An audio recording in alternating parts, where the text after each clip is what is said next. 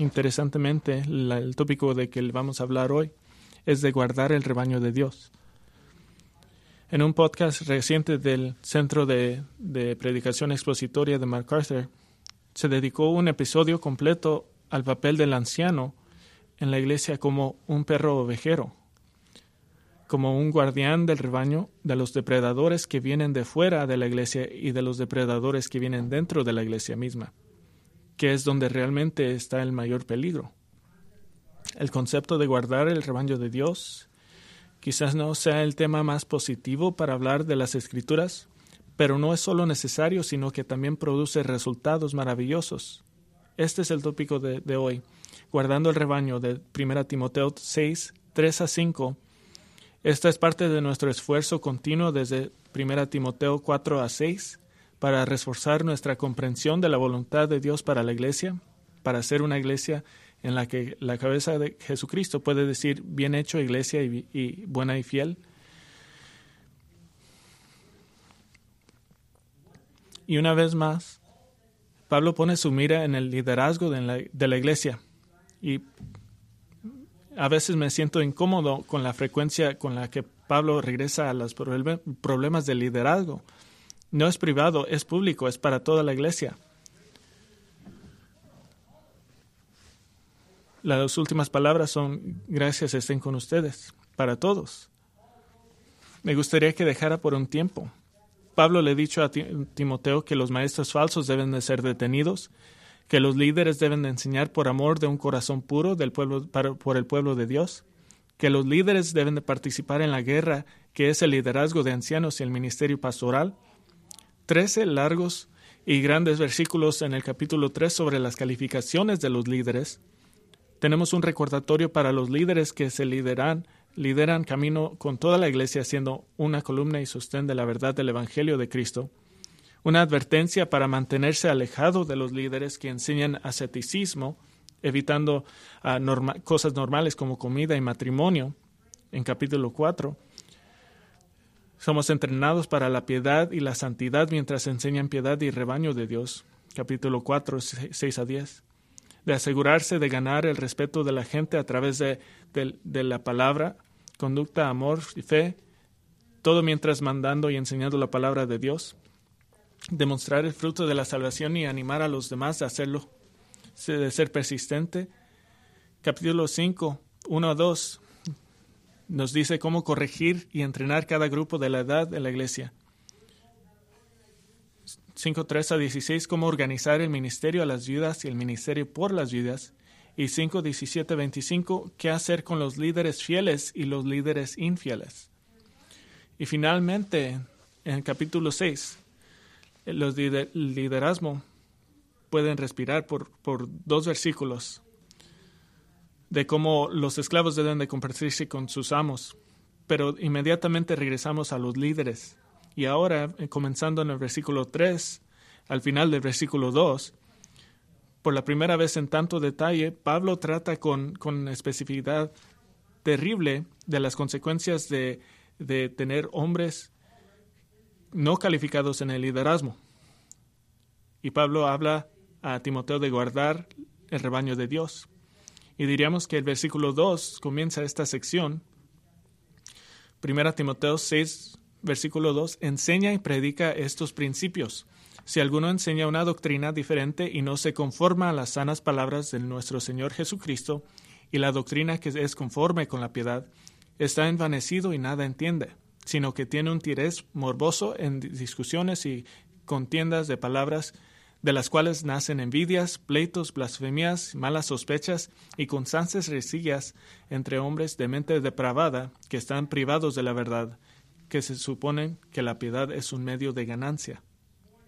Esta mañana, como parte de nuestro conocimiento de la Iglesia de Jesucristo y cómo debe de funcionar, queremos hablar de este texto dos, de dos, dos veces, de dos puntos de vista primero quiero darles una, receta de cuatro partes de una iglesia no guardada y luego una receta de una iglesia guardada.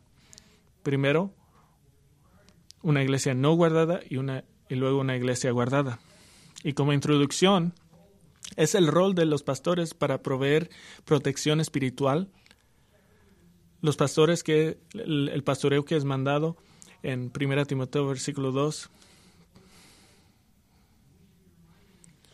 debemos de ser recordados como iglesia que, que este velando por él es no es solo cosas como la electricidad y todas esas cosas que son necesarias en una iglesia, pero esas son secundarias. Este es velando por, por la iglesia espiritualmente, pastorear espiritualmente para, por la protección de la iglesia. Y esta protección tiene, tiene una variedad de intensidad.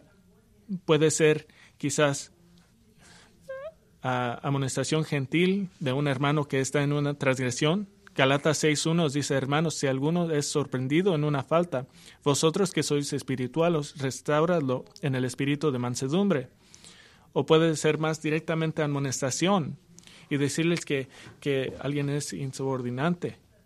Primera Tesalonicenses 5.14 dice, y os exhortamos, hermanos, a que amonestéis los indisciplinados.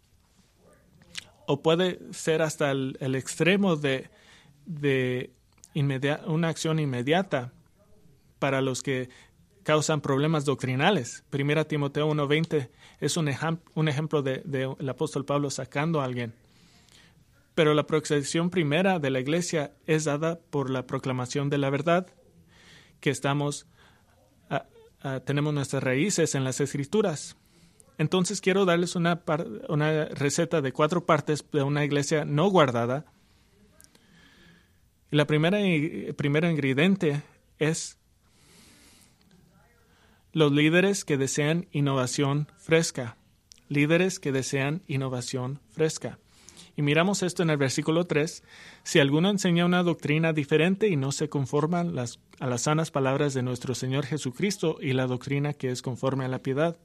Y como mencioné en el final del versículo 2, dice que enseñen estas cosas, las cosas que va a decir y luego Pablo provee en el versículo 3 una declaración de sí, entonces.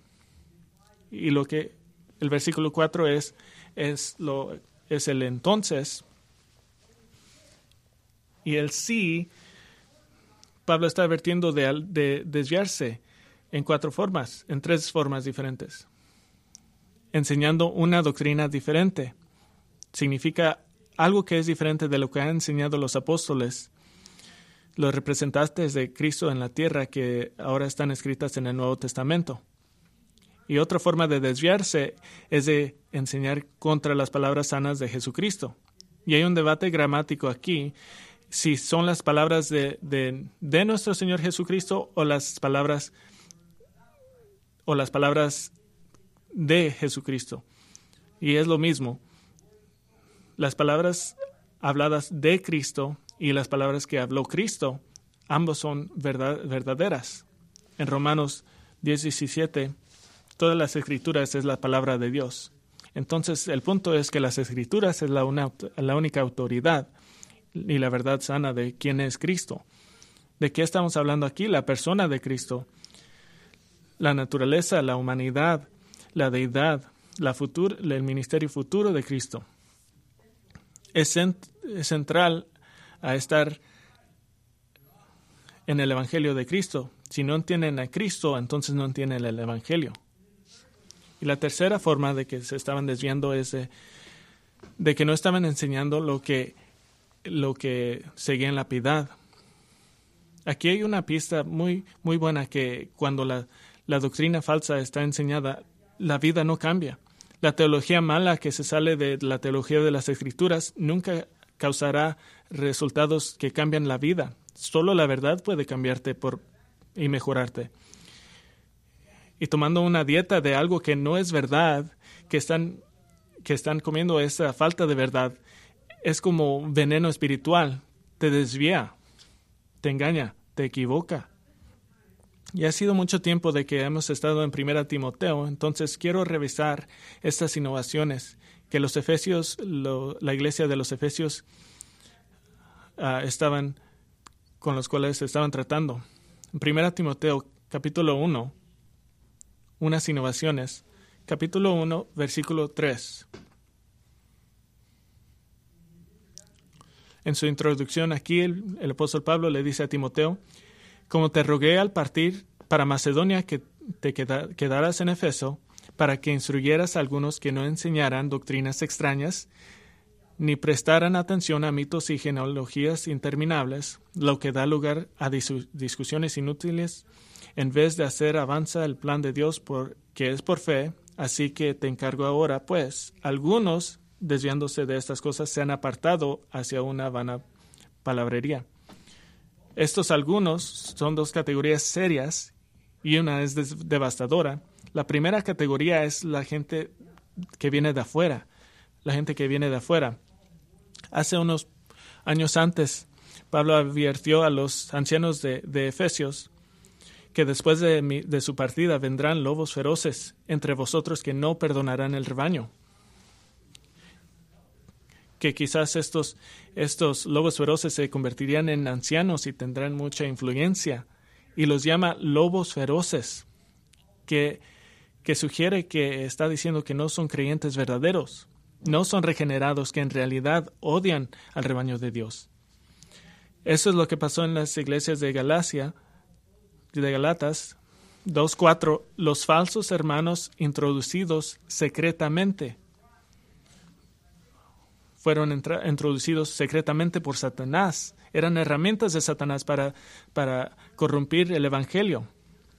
Por eso tenemos un proceso de membresía, porque queremos guardar la verdad insistimos que como miembro, si, si tienes alguna forma donde, puedes, donde enseñes, debes de, de, estar de acuerdo con nuestra declaración de, declaración doctrinal. Esto es muy importante para nosotros.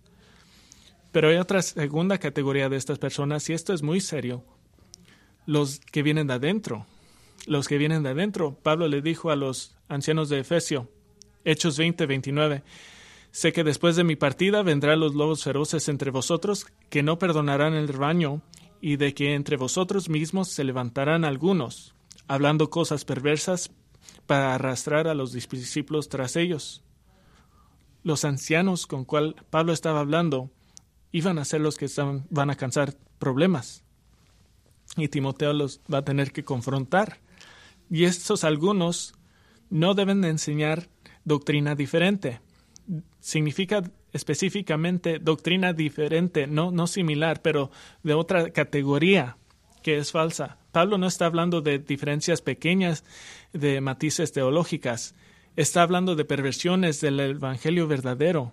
Entonces el propósito de Timoteo en Efesio es de mandar a los que están enseñando eso que no lo enseñen.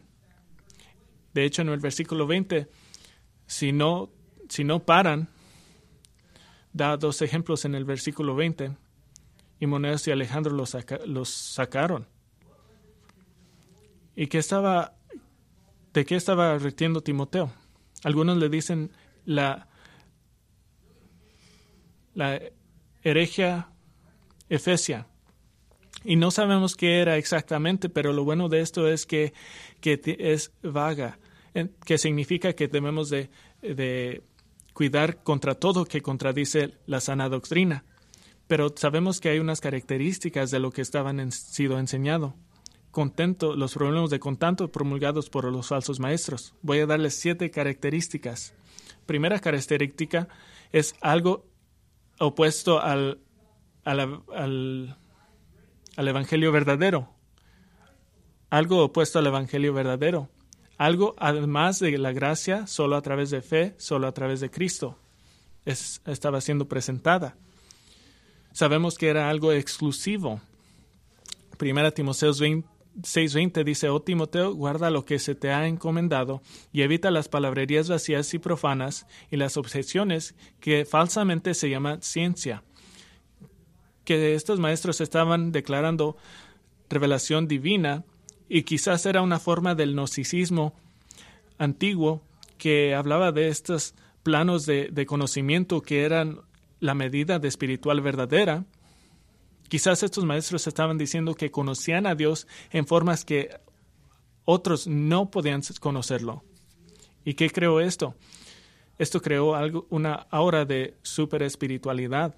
Esto sucede a menudo ahora. Esta es la iglesia carismática y pentecostal. Yo sé más porque Dios me habló.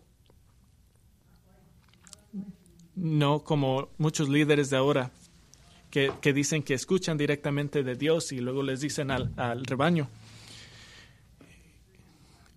Y si tienen experiencia de, de y ganan mucho dinero haciendo esto y mintiendo a la gente de Dios, diciendo yo sé esto y tú no lo sabes. Es algo exclusivo, algo opuesto al Evangelio. Y tercero, algo irreverente. 6.20 dice palabrerías vacías y profanas. Versículo 4, ah, capítulo 4, 7 dice, pero nada tengas que ver con las fábulas profanas. Es algo que no tiene valor, algo que no es elevado, algo que no es santo y podemos identificar las enseñanzas falsas si nos trae a, un entendimiento más glorioso del hombre, no de Dios. Otra característica, algo que se aleja de las escrituras a otro estándar. Segunda Timoteo 4:4 dice, y apartarán sus, sus oídos de la verdad y se volverán a mitos. Y quiero darles unos ejemplos concretos en unos cuantos minutos. Y sabemos que era algo que era antigentil, era antigentil. Quizás que los judíos estaban predicando que, que alguien debía ser judío antes de convertirse en cristiano. Primera Timoteo 2 habla contra esto. Pablo devota una sección larga de defender el Evangelio por siendo en Cristo solamente y para todos los que crean. Primera Timoteo 1 y 2. Oren por los líderes de su gobierno gentil. Esto es inaudito para un judío. Versículos 3 y 4. Esto agrada a Dios, quien desea que todas las naciones sean salvas. 5 y 6. Hay un mediador, Jesucristo, quien es el rescate por el pecado para todos los que creen. Y, y lo más importante, el versículo 7. Pablo proclama que él se había sido designado por Dios como predicador, apóstol y maestro para los gentiles. Y este es un argumento contra este sentimiento antigentil. Pero también sabemos que es que esta enseñanza falsa es algo centrado en el conocimiento por sí mismo, conocimiento por tener conocimiento. Que ahora la definición de espiritualidad es lo que conoces, lo que sabes. Y es absolutamente verdad Pablo afirma en 1 Timoteo 3 que la iglesia es la columna y sostén de la verdad, pero da el propósito de la verdad a Timoteo. Versículo 14 dice, Te escribo estas cosas esperando irte a ti pronto, pero en caso que me tarde, te escribo para que sepas cómo debe conducirse en uno de la casa de Dios, que es la iglesia de Dios vivo, columna sostén de la verdad. Esto trae uh, injusticia el conocimiento debe de ser traducido en, en una mente nueva, nueva, que trae obras nuevas. Y sabemos que esta doctrina era algo que, que enseñaba que el reino de Cristo era presente, no futuro, que era presente, no futuro. Segunda Timoteo 2.18 habla de unos líderes que se han desviado de la verdad, diciendo que la resurrección ya tuvo lugar, trastornando así la fe de algunos. Dos líderes en particular, Imoneos y Filem, estaban enseñando una versión del reino de Cristo que ya está en la tierra, aparentemente creyendo que algunos ya habían sido resucitado, resucitados. ¿Qué nos da esto? Un problema muy grande. Los que han sido resucitados y los que no. Los que saben y son, han sido perfeccionados y los que no. Y por supuesto, esto va a trastornar a, la fe si piensas que no fuiste resucitado. Y esto nos enseña, en contrario de los que dicen que, que la soteriología no es importante, esto es lo opuesto. La escotología es muy importante en la iglesia. Entonces, ¿dónde tenían el problema? En, todos lados.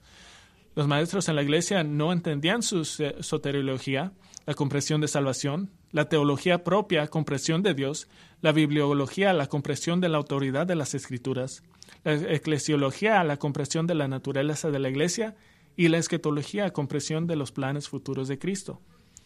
En el versículo 4, capítulo 1, se estaban devotando a los mitos y genealogías, y esto es difícil de, para interpretar porque es, es muy vago, pero es, tiene un sabor judío y del Antiguo Testamento que nos da pistas. Las opciones más uh, serían los, los, mitos y leyendas de, de caracteres de la iglesia, del Antiguo Testamento que, que quizás creían la gente más que las escrituras. Por ejemplo, el libro de, de, jubil, de Jubilo hablaba de, de caracteres del Antiguo Testamento y muchos lo creían al nivel de las escrituras. La opción de la genealogía es que algunos estaban tratando de reconstruir las genealogías para, para establecer su, su unidad con un tribu o una familia y en particular podían establecerse como parte del sacerdocio que ahora tienes un, un algo que algo los demás no tienen. Y sería algo así. El bisabuelo de mi tío Simón contó una vez que su tío Josías mencionó una vez que su antepasado Uziel, quien por supuesto era el hermano menor de Aram, quien era padre de mismo de Moisés, así que Moisés es más o menos mi primo y me siento muy cerca de él. Lo bueno de este, de la naturaleza vaga de, mitos y genealogías, es que puede ser cualquier cosa que reemplaza las verdades de las escrituras o de maltratar a las escrituras para enseñar algo falso. Primera parte de la receta para una iglesia sin guardia. Líderes que desean innovar, innovación fresca de la, que viola los límites de las escrituras. Segundo ingrediente, líderes que anhelan la atención del ego. líderes que anhelan la atención del ego. Versículo, versículo 4 dice, está envanecido. Y este es el concepto que se adora a sí mismo. Es de una palabra que significa humo. Y podemos hablar de esto como, como no hay contento, solo, solo es algo que vemos, pero no es verdadero. Es el árbitro de la verdad y usa la Biblia para verificar lo que él cree. Y frecuentemente la meta del, de los líderes es para crecer en su gente un sentido de ser como Él. Entonces, las predicaciones de los que, que son egoístas buscan esta atención y predican de, de, del hombre, de sí mismo, de que Dios está aprobando de quién eres tú, sin referencia al pecado o arrepentimiento, o la frase popular, para creer que yo soy lo suficiente. Esto es exactamente lo opuesto del Evangelio. Y es cerca. El Evangelio es yo no soy lo suficiente. Ese es el Evangelio. Un pastor de una congregación más, más grande del mundo, Stephen Furtick, el fundador de la iglesia de Elevation, un buen comunicador, puede, puede, puede hablar a una audiencia y, ser muy interesante pero como muchos maestros falsos, demuestra su, su propio amor a, a, sí mismo, su egoísmo. Y enseña esto, y esta es una cita. Dice, seguir a Jesús no te convierte en otra cosa, revela quién has sido todo el tiempo. Pero es exactamente lo opuesto a lo que dicen las escrituras. En Romanos 3 dice que no hay, no hay un bueno, ningún. 1 Corintios 5, 17 dice, de modo que si alguno está en Cristo, nueva criatura es, las cosas viejas pasaron y aquí son hechas nuevas. Para ser seguidor de Cristo se deben de negar a sí mismo, no afirmar a sí mismo. El Evangelio es, soy muy peor de lo que pensaba.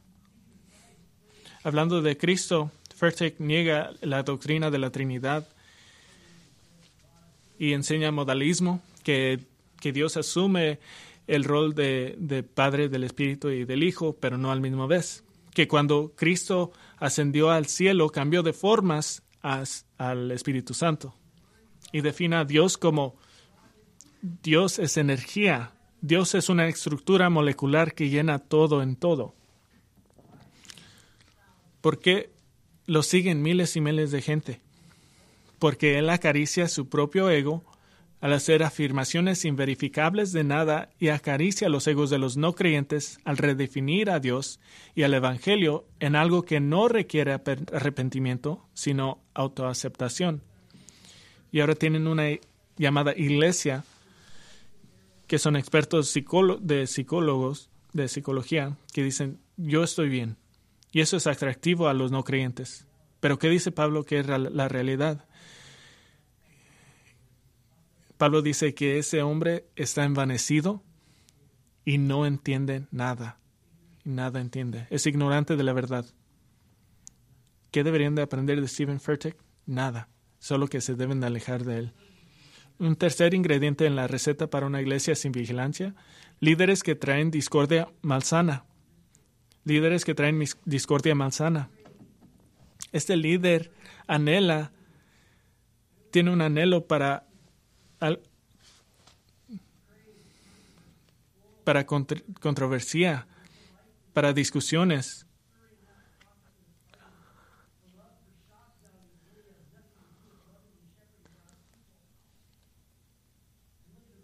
Y miren el resultado de, este, de esta maldad, de controversia y de pleitos y de es la deterioración, deterioración de la mente y no pueden discernir la verdad. Qué lista tan terrible. Envidia. Un enfoque egoísta en, otros en vez de en Cristo.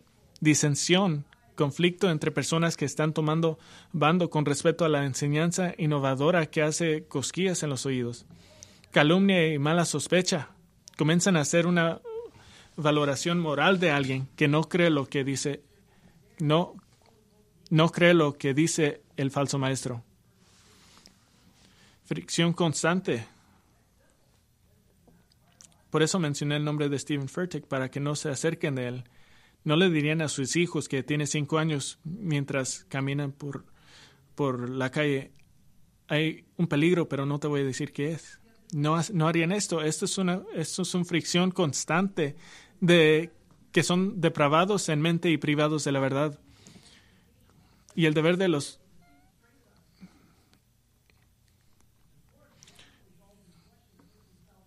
que trae en cuestión la salvación de esta persona si siguen así. Un amor por la controversia y, alega eh, argumentos enseña de deterioración. El que ama debatir y que ama alegar no, es, no tiene una vida que es complaciente al Señor. Y quiero hacer algo muy importante. Es Hablé de líderes que traen discordia malsana. Hay líderes que traen discordia sana de, de afirmar y en vez de comenzar discordia. Primera Corintios 11, 18 dice, pues en primer lugar, oigo que cuando os reunís con, como iglesia, hay divisiones entre vosotros y en parte lo creo, porque es necesario que entre vosotros haya bandos, a fin de que se manifiesten entre vosotros los que son aprobados. En 2 Timoteo 4.2, Pablo dice, insiste a tiempo y fuera de tiempo, cuando es popular y cuando no es.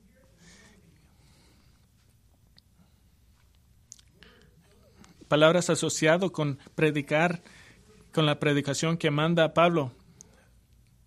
Redarguye, reprende, exhorta. ¿Y cómo haces esto con paciencia en la enseñanza? Esto no significa que, que con cuidado, significa repetidamente. puedo decirlo así, uno de los trabajos de los pastores de la iglesia es de comenzar un pleito con tu pecado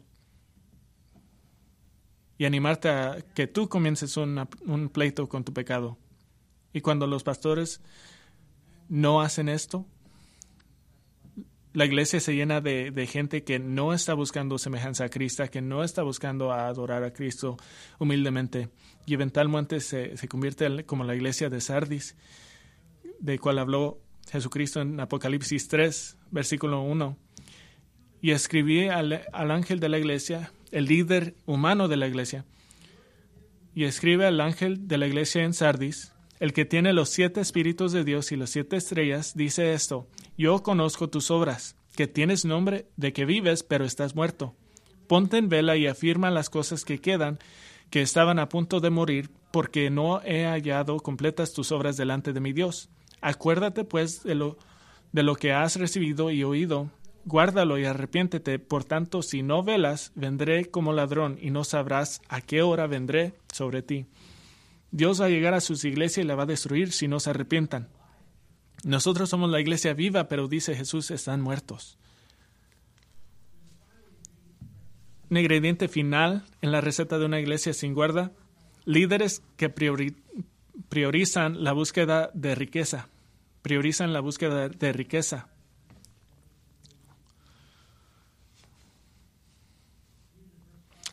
Final de versículo 5. Estos líderes falsos se suponen que la piedad es un medio de ganancia. Y eso puede ser muy, nos puede confundir. Aquí piedad no está hablando de, semejanza a Cristo. Es una forma,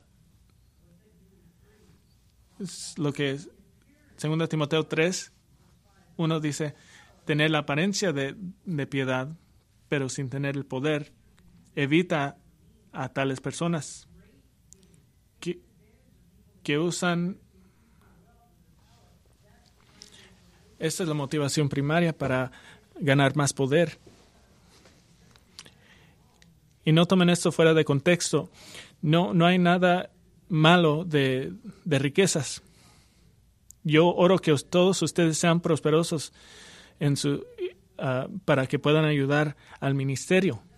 No hay un estándar de, de suficiente, de tener demasiado, o de pagarle a los pastores de la iglesia. Esto está hablando de la motivación del corazón. ¿Cuál es la motivación de ser pastor? ¿Cuál es la motivación de, promover tu nuevo, tu nuevo ah, enseñanza innovativa?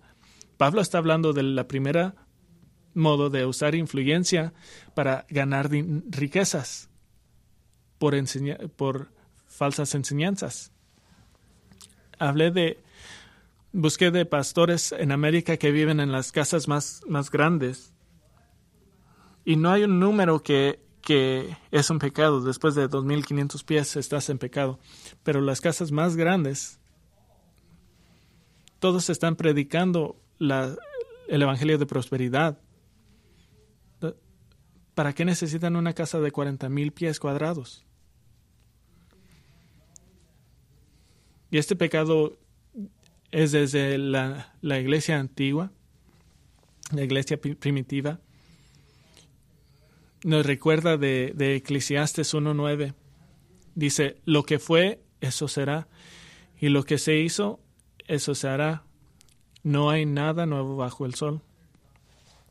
Cuando empezó el Evangelio de Prosperidad en la iglesia primitiva. Y quiero tomar unos cuantos minutos para, para mirar la, la receta para una iglesia guardada. Y esto es exacto lo opuesto. El primer ingrediente, líderes que guardan la doctrina de la iglesia. Líderes que guardan la doctrina de la iglesia. Esa es la primera prioridad. La iglesia es la columna y sostén de la verdad. Y solo puede ser eso si el liderazgo toma su trabajo seriamente, de predicar la doctrina. No hay texto, no hay doctrina de cual nos alejamos. Solo la predicamos. Y lo que pase, pase un predicador que quizás no sea, no sea innovativo, no sea creativo, quizás no, no sea tan interesante, pero si es un líder que, preserva la verdad, está haciendo su trabajo. En veces creyentes nuevos dicen, no quiero escuchar cosas que ya había escuchado, pero Pablo le dijo a la iglesia en Roma que era la, iglesia más madura del, Antiguo, del Nuevo Testamento le dijo en Romanos 1.15,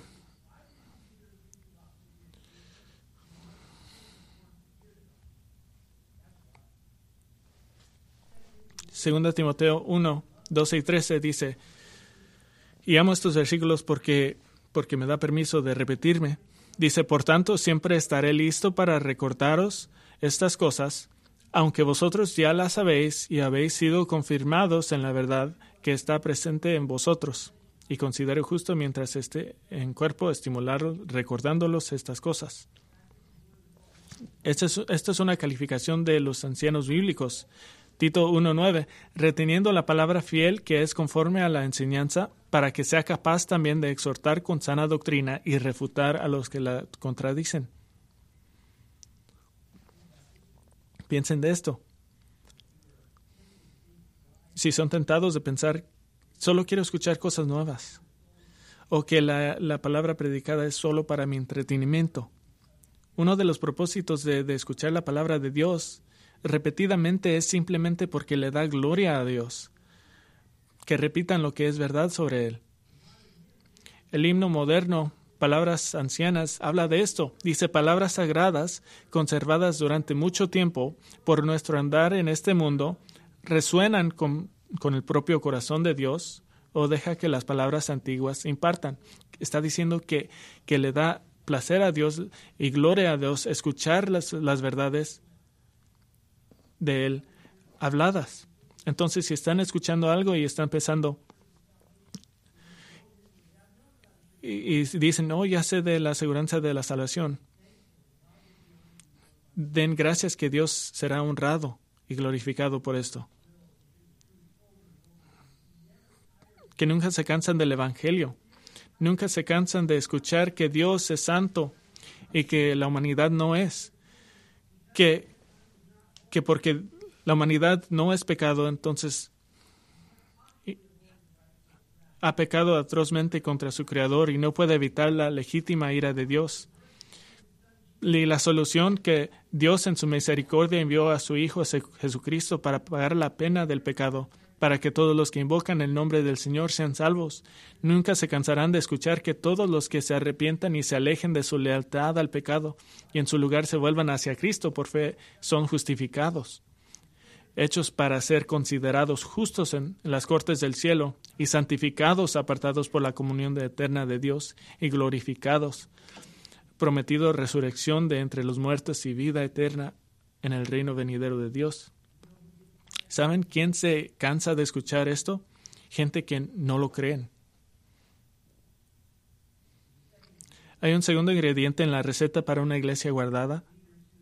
líderes que santifican la iglesia líderes que santifican la iglesia. Una de, las declaraciones más asombrosas demuestra su, su, preocupación pastoral para las iglesias de Galatas. Galatas 4:19 dice, Hijos míos, por quienes de nuevo sufro dolores de parto hasta que Cristo se ha formado en vosotros. Están dolores de parto hasta que Cristo se ha formado en, vos, en ellos.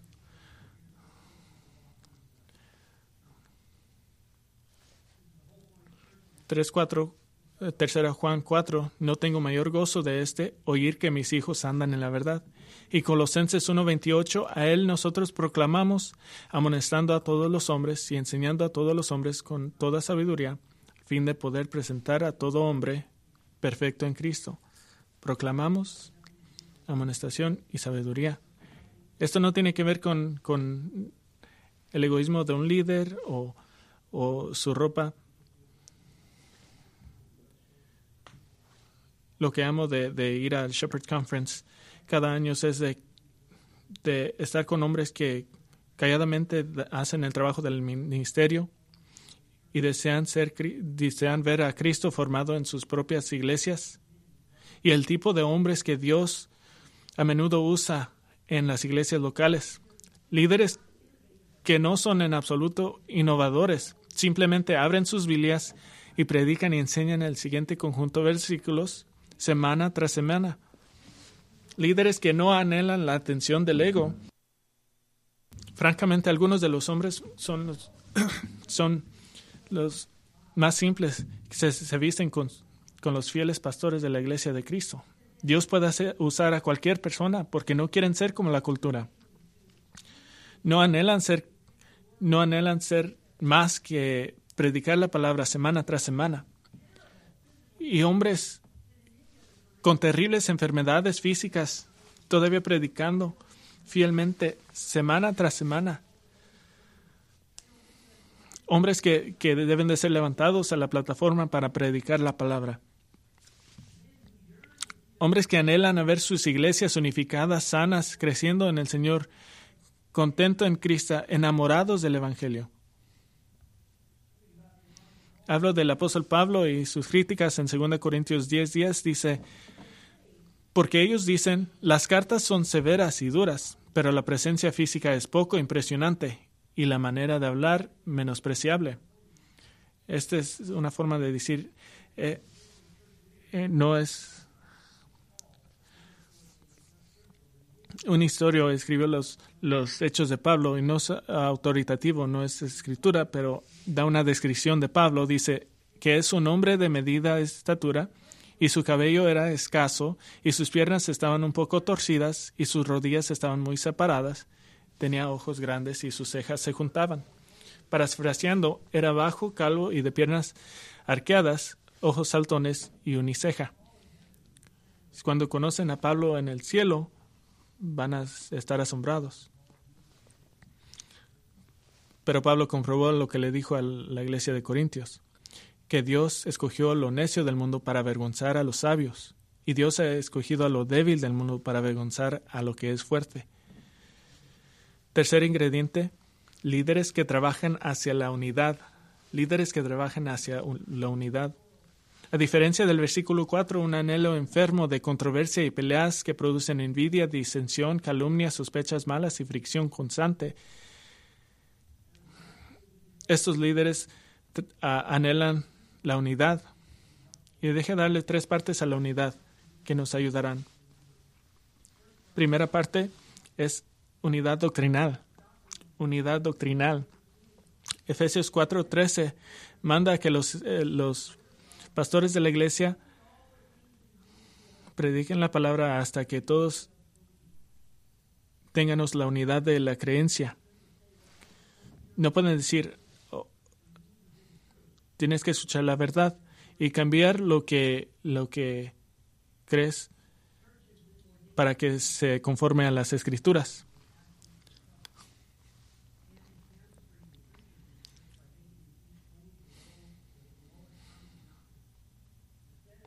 En vez de, de predicar la palabra del texto de las escrituras, hay unidad doctrinal, una segunda parte, sumisión a la autoridad, sumisión a la autoridad, Primera Tesalonicenses 5, comenzando el versículo 12.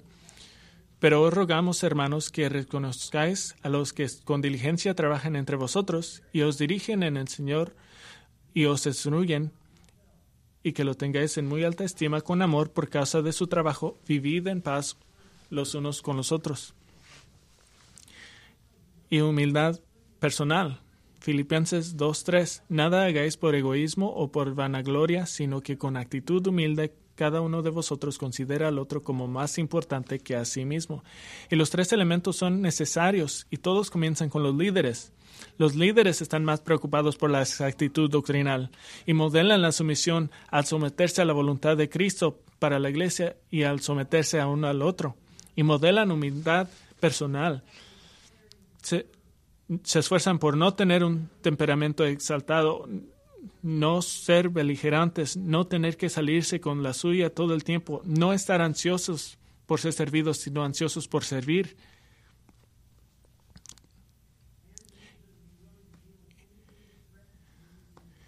Y, y líderes deben de tratar con todo lo que amenaza la unidad del cuerpo.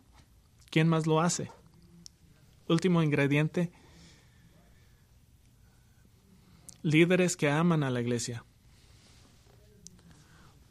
En vez de ser un líder que, piensa que, el ministerio es una forma de usar a la gente para sus propios fines, el Señor quiere líderes que realmente aman a, a la iglesia.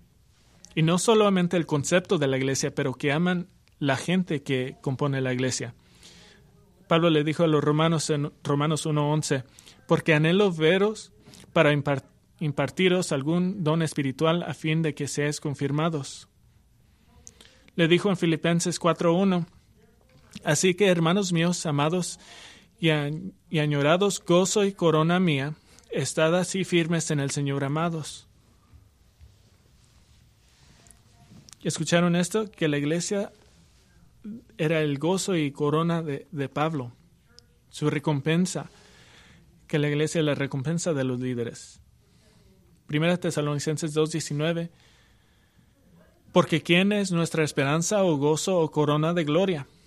¿No lo sois, no lo sois vosotros en la presencia de nuestro Señor Jesús? Esto es fenomenal. Esto es Pablo diciendo que, y usando mi imaginación santificada, dice, Pablo está diciendo, Nuevo Jerusalén será tremendo y el mundo nuevo será tremendo, pero lo quiero demostrar a ustedes, a la iglesia, eso será tremendo. Que mientras está enseñando, mientras predica y predica y predica y ora y conseja, conseja y instruye, según Hechos 20, llora y enseñó el Evangelio y a Cristo. Cuando ve que que están creciendo en semejanza a Cristo, le da un gozo y dice,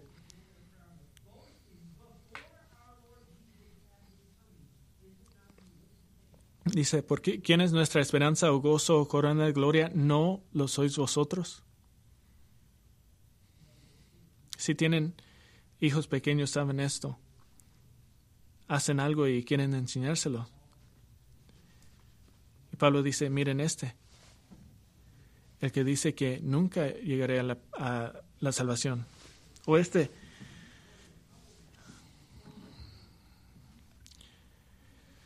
mira este que, que no habló más de cinco palabras, pero sirvió como un diácono durante 45 años. Miren este que dejó sus asuntos terrenales para dedicarse a los asuntos de la iglesia. O este que estaba casada con, casado con una mujer no creyente, pero que era amorosa, mansa y obediente de Cristo. este hombre que oró más que nadie jamás. O este que era un borracho, pero ahora está lleno del Espíritu de Dios. O este que odiaba a los cristianos y ahora es pastor de la iglesia. Y este, y este, y este. Y dice Pablo, yo voy a hablar de ustedes. Ustedes son nuestra gloria y gozo aléjense de un pastor que, que parece que no le cae bien. Estamos creciendo y nos mudamos a una nueva ubicación. El liderazgo ha notado que tenemos muchos dolores de crecimiento.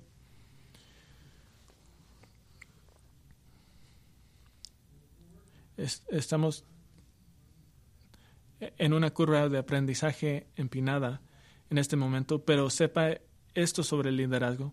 Para un hombre esto desean para cocinar esta receta para una iglesia guardada. Así que oren por nosotros y oren por ustedes mismos. Y continuaremos siendo una fuerza para el Evangelio y para Cristo. Padre, te damos gracias por estas verdades gloriosas. Te damos gracias por la palabra de Dios. Cuando quieres que entiéndanos un, un punto, lo haces suficientemente pero tú sabes lo que necesitamos.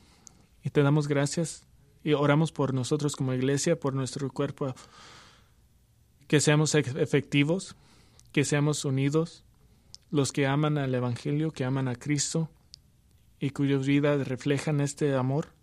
Oramos por nuestro liderazgo, liderazgo y oramos por tu ayuda y tu misericordia. Y oramos que te complácenos y que, y que nos arrodillaremos a la, a la cabeza de la, de la iglesia, el Señor Jesucristo, que es nuestro Rey, que es nuestro Señor, y en su nombre oramos. Amén.